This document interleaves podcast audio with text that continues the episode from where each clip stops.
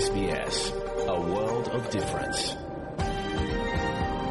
You're with SBS Ukrainian on mobile, online, and on radio. Ви з СБС українською на мобільних, в інтернеті та на радіо.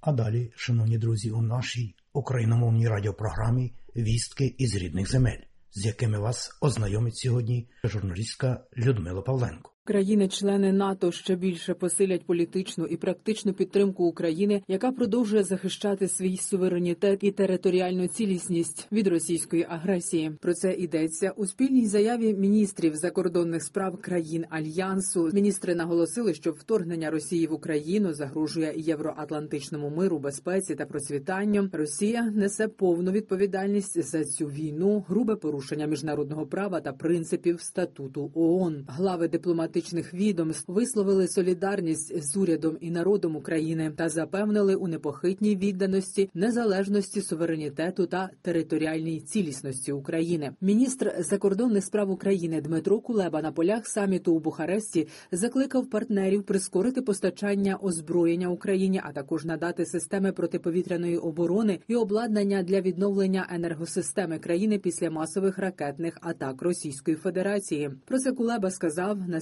спільному брифінгу з генеральним секретарем НАТО Єнсом Столтенбергом. Партнери дуже добре насправді знають наші потреби, і тому ми будемо сьогодні не говорити про те, що нам потрібно, а обговорювати конкретні дати і обсяги цих поставок, тому що не можемо втрачати жодної хвилини.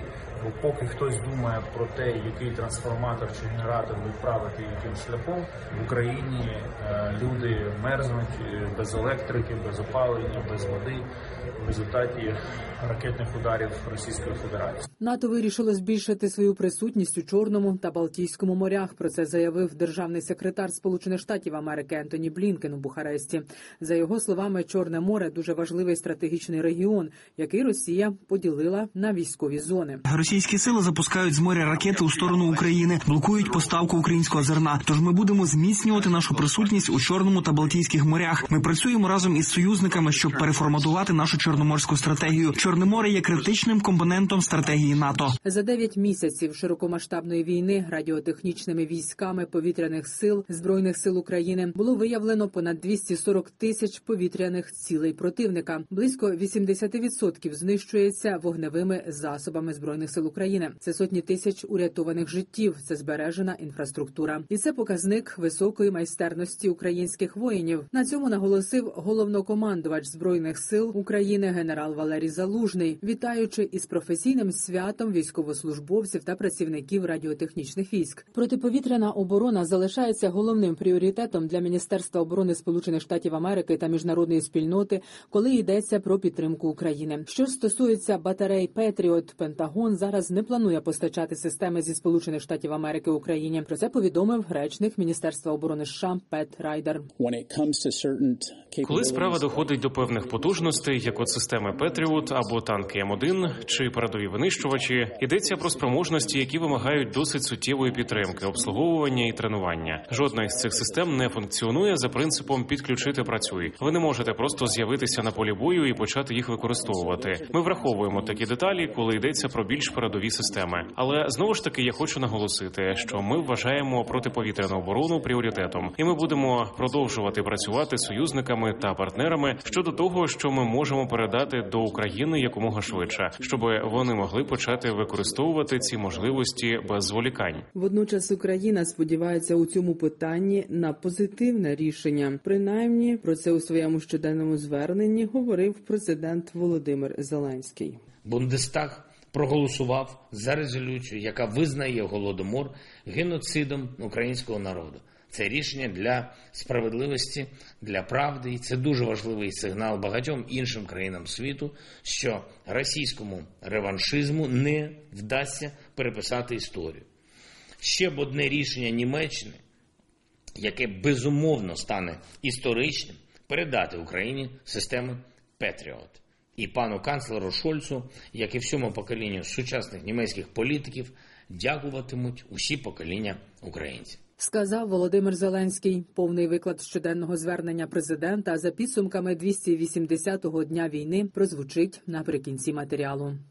Раніше про те, що серед країн НАТО триває обговорення про можливість надання Україні систем протиповітряної оборони Петріот, заявив генеральний секретар альянсу Єнс Столтенберг. Додам, що Петріот це один з найкращих зразків зенітного ракетного озброєння, яке на сьогодні є у світі, і постачання таких комплексів в Україну могла би стати величезним кроком до того, щоб українське військо стало справді сучасним. Далі коментар речника повітряних сил України Юрія Ігната. Будь-яке озброєння буде на корисним. А якщо такі комплекси, як Петріот, будуть у нас на озброєнні, це буде ще один новий величезний крок до перемоги безумовно і до того, щоб наше військо воно вже професійне, але що стало сучасним із сучасними зразками озброєння. Ми вже стільки всього опанували за ці 9 місяців війни, що жодних сумнівів у наших партнерів бути не повинно стосовно того, що українець, який прагне до перемоги, який готовий бити цього агресора, безумовно зможемо опануємо найкоротші терміни. Росія може нагнітати ситуацію в Україні перед масовими обстрілами, аби завдати удару неочікувано. Тому українців закликають бути готовими до таких дій російської армії. Про це сказала начальниця прес-центру Сил оборони Півдня України Наталія Гуменюк. Ворог використовує інтервали в 7-10 діб для того, щоб підготувати свої потужності, і цілком імовірно може нагнітати таку ситуацію. Тому готовими треба бути постійно, розуміти, що сигнали повітряної тривоги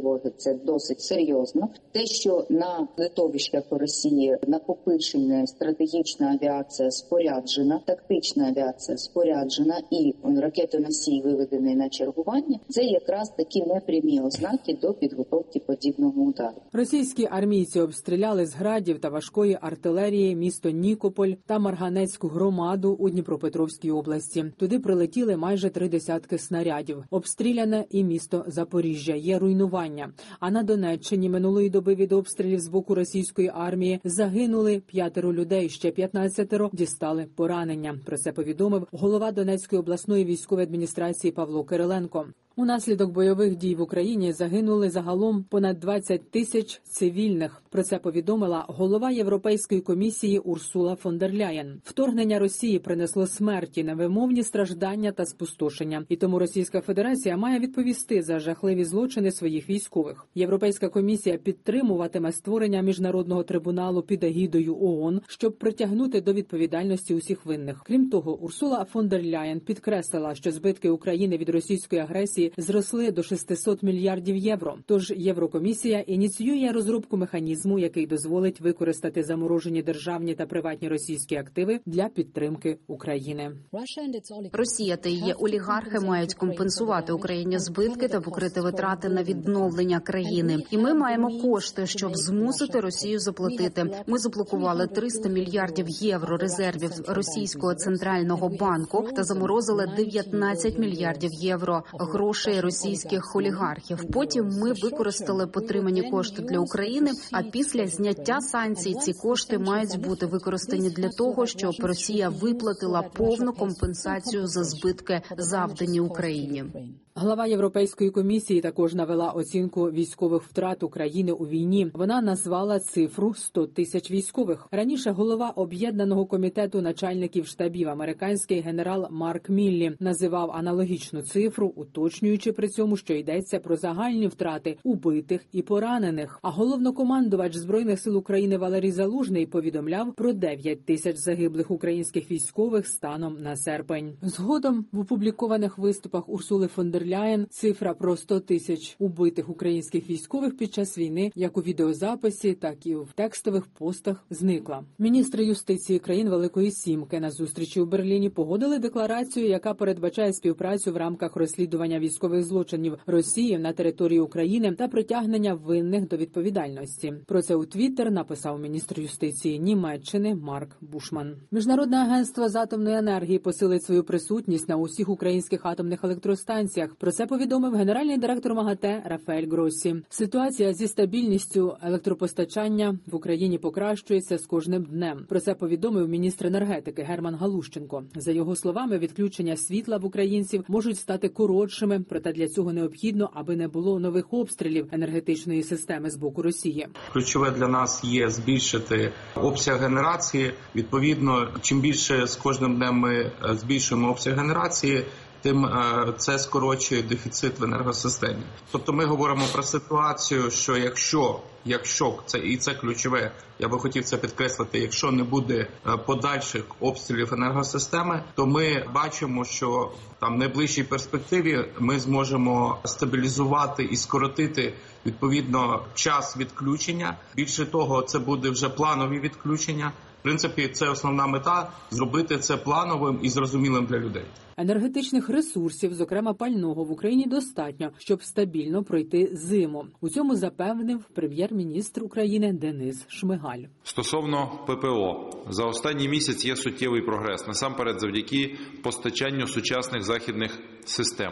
Другий аспект ремонти та постачання додаткового енергетичного обладнання. Зараз у Європі практично немає країн, які б не допомагали нам у цьому напрямку. Для прикладу, тільки Литва передала нам 114 трансформаторів. Інші країни виділяють кошти та обладнання, аби допомогти Україні пережити. Цю зиму важливу підтримку надає не лише Європа, але і США, і Канада, і Японія.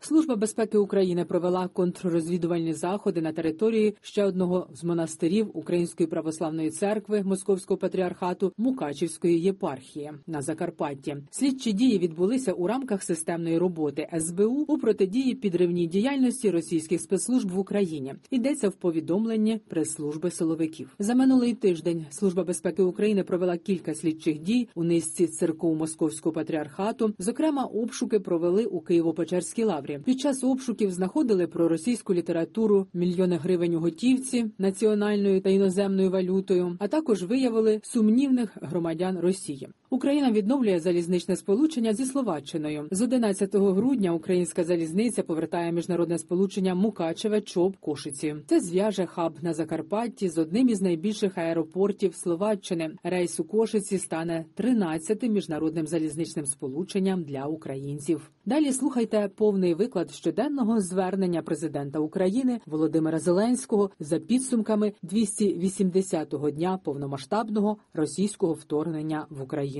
Бажаю здоров'я, шановні українці. Провів сьогодні чергове засідання ставки. Головні питання: Донеччина, Луганщина, Харківщина, Запорізька область, Херсонщина, Крим. Прифронтові території наш державний кордон. Аналізуємо наміри окупантів, готуємо протидію, ще потужнішу протидію ніж зараз. Розглянули питання забезпечення військових і постачання нової техніки, боєприпасів. Окремо провів нараду з питань енергетики та зв'язку. Фіксуємо результати того, що вже зроблено для захисту наших систем. Готуємо нові рішення. Також готуємо нові рішення, щоб не допустити будь-якої можливості Росії маніпулювати внутрішнім життям України. У свій час деталізуємо і це.